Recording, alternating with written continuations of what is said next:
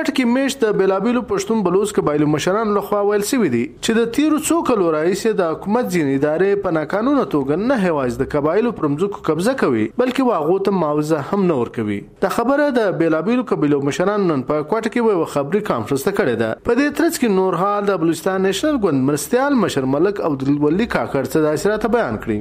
ریاست د حکومت دا د خلکو مځکې قبضه کوي او د خلکو مځکې په لږ لږ قیمتو باندې د الاټمنټ په نامه باندې ځان ته الاټ کړي، او دلته په قبایلو کې داسې بېچیني ده، نه حکومت رال کوي نه دا خبره زموږ عدالتونه په غوږ نیسي. ملک ولي کاکړ زیاته کړه چې کومې مځکې قبضه شوي دي د هغه معاوضه دې سم د لاسه و قبایلو ته ورکول شي. پر دې مهال د بازۍ قبیلې سره تړاو لرونکي د عوامي نېشنل ګوند صوبایي سرمنشي حاجي نظام الدین کاکړ زیاته کړه چې په دې کې زیاتره مځکې د کاسیانو، بازیانو، یاسینځیانو او شوانیانو دي.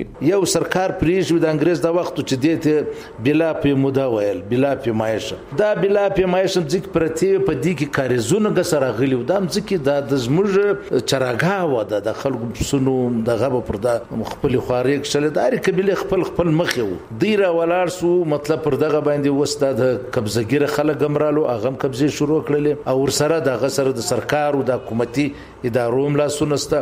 حکومت هم مطلب دا دی د خلکو زپشتنه نه کوي، د قبیلې سره قبضه کوي، هغه د کلرکانو د دې په نامه باندې قبضه کوي. هر قبیله چې ده هغه د حق لري، که نور نه یې کښېنوه، خبر ورسره وکړه، معاوضه ورکړه. بلخوا د بلوچستان اعلی وزیر نواب ثناء الله زری لاله مخه و قبایلو ته تسلي ورکړې وه چې حکومت به وایي چاته د قبایلو پر مځکو د قبضې کولو اجازه ورنه کړي. نوموړي په دې ترڅ کې یوه کمیټه جوړه کړې وه چې تر اوسه یې رپورټ و مخې ته نه دی راغلی. ایوب ترین، مشال ریډیو، کوټه.